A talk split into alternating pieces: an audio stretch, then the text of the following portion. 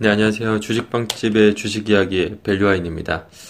네, 오늘 어제 하루 이제 6월 6일 현충일 쉬고 이제 6월 7일 수요일 아, 시장이 열렸는데요. 오늘 또 장 마감하고 제가 항상 녹음을 하고 있습니다. 오늘도 어, 장 마감한 거 보고 오늘 시장 상황 좀 체크하고 그리고 또 뭐 앞으로 이제 전망 뭐 이런 얘기들 계속 이제 팟캐스트 통해서 제가 하고 있는데요.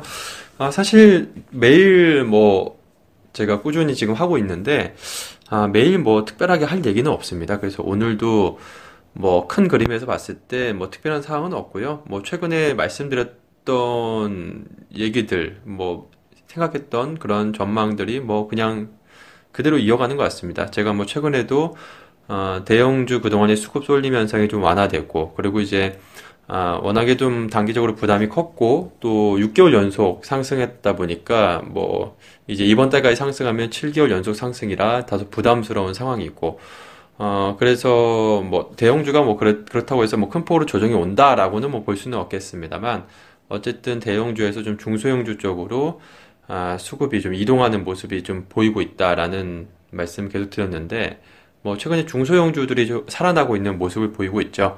오늘도 대표적으로 그동안에는 코스피가 거의 플러스, 코스닥이 마이너스가 지난 5월에는 굉장히 일수로 거의 대부분이었는데 6월 들어서면서부터는 코스피는 코스피보다 그러니까 코스닥이 더 아웃퍼폼하는 더 상승률이 높은 흐름이 계속 이어지고 있습니다. 오늘도 아, 코스피는 마이너스, 코스닥은 플러스 마감을 했죠.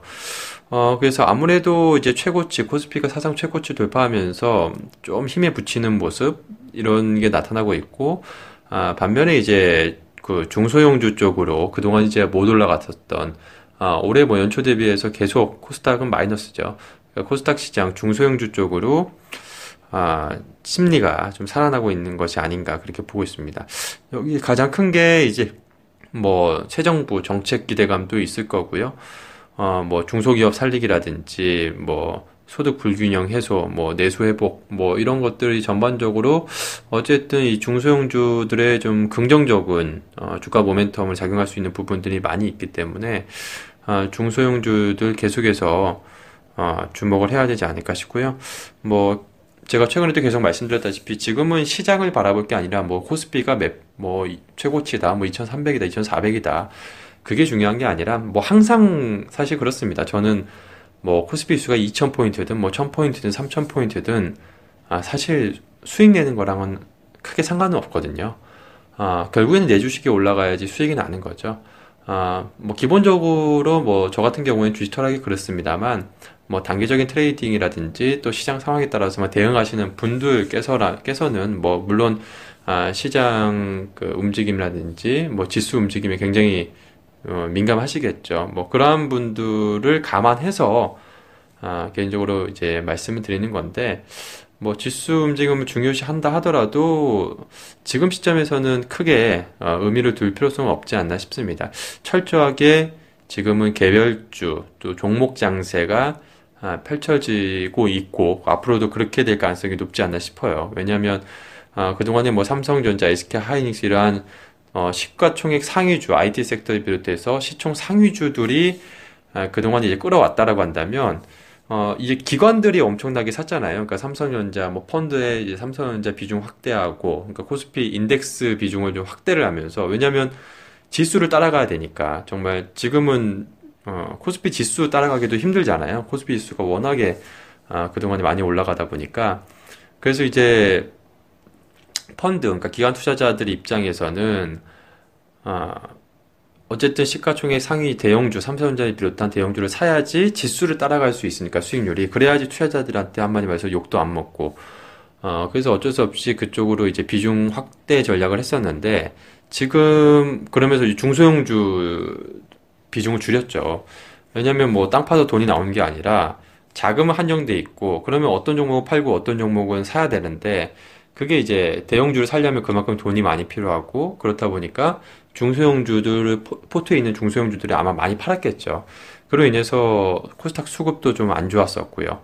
어, 그래서 이제 중소형주들이 계속 코스피가 오히려 상승하면 할수록 중소형주가 소위를 아, 받았었는데 어, 지금 이제 수익률 게임이 이제 중소형주로 최근에 넘어가다 보니까 이 계속해서 기관 투자자들 같은 경우에도 그동안 이제 대형주에서 수익이 났던 부분을 차익 실현하고 중소형주 쪽으로 계속 옮겨올 가능성이 높지 않나 개인적으로도 이렇게 생각을 하고 있습니다. 그래서 어 어쨌든 이제 중소형주 쪽으로 계속 집중을 해야 되지 않을까 싶고요.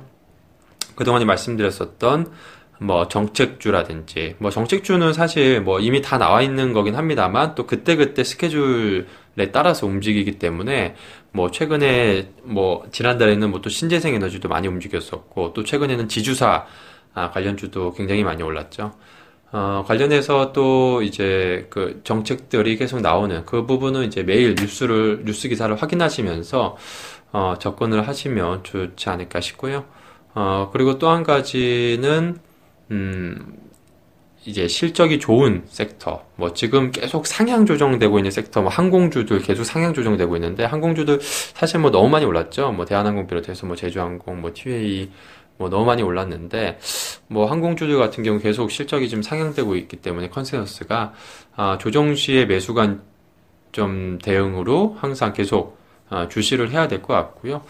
어, 그리고 또 오늘도 제가 저희 카페에도 말씀드렸지만 아, 이럴 때일수록, 그러니까 시장이 굉장히 그 지수가 높을 때일수록 또 그동안 소외받는 또 종목들 좀 주목을 해봐야 되, 는데 지금 뭐 고배당주, 흔히 말해서 배당주들 같은 경우 이제 배당 이제 6 절반이 지나 반기가 지나갔잖아요, 거의. 어, 배당주들이 또 이제 여름에는 어, 전반적으로 수익이 좋기 때문에 뭐 장기적인 관점의 투자자분이 아니시더라도 뭐 trading 관점에서도 뭐 좀 스케줄 투자 컨셉으로 봤을 때는 한 뭐 6월, 7월 또 배당주들 주목을 해보면 좋지 않을까 싶습니다. 그래서 뭐 지금은 철저하게 종목별 또 섹터별로 집중하시는 게 좋겠다라는 말씀을 드리도록 하겠습니다. 그래서 개별 종목 쪽에서 모멘텀이 있고 또 이슈가 되는 종목들 중심으로 뭐 접근을 하는 게 아, 수익률을 올리는데 지금 현재 시점에서는 가장 적합하다. 라는 말씀을 오늘은 드리도록 하겠습니다. 예, 그러면 또 내일이랑 모레 또 이틀 시장이 나왔는데 이틀 또 잘 대응하시고 또 새로운 때 제가 또 뭐 전략이라든지 뭐 이슈 또 주목해야 될 만한 또 부분이 있으면 또 내일이나 또 모레 또 방송에서 또 언급을 드리도록 하겠습니다. 예, 고맙습니다. 오늘 방송 여기서 마치도록 하겠습니다. 고맙습니다.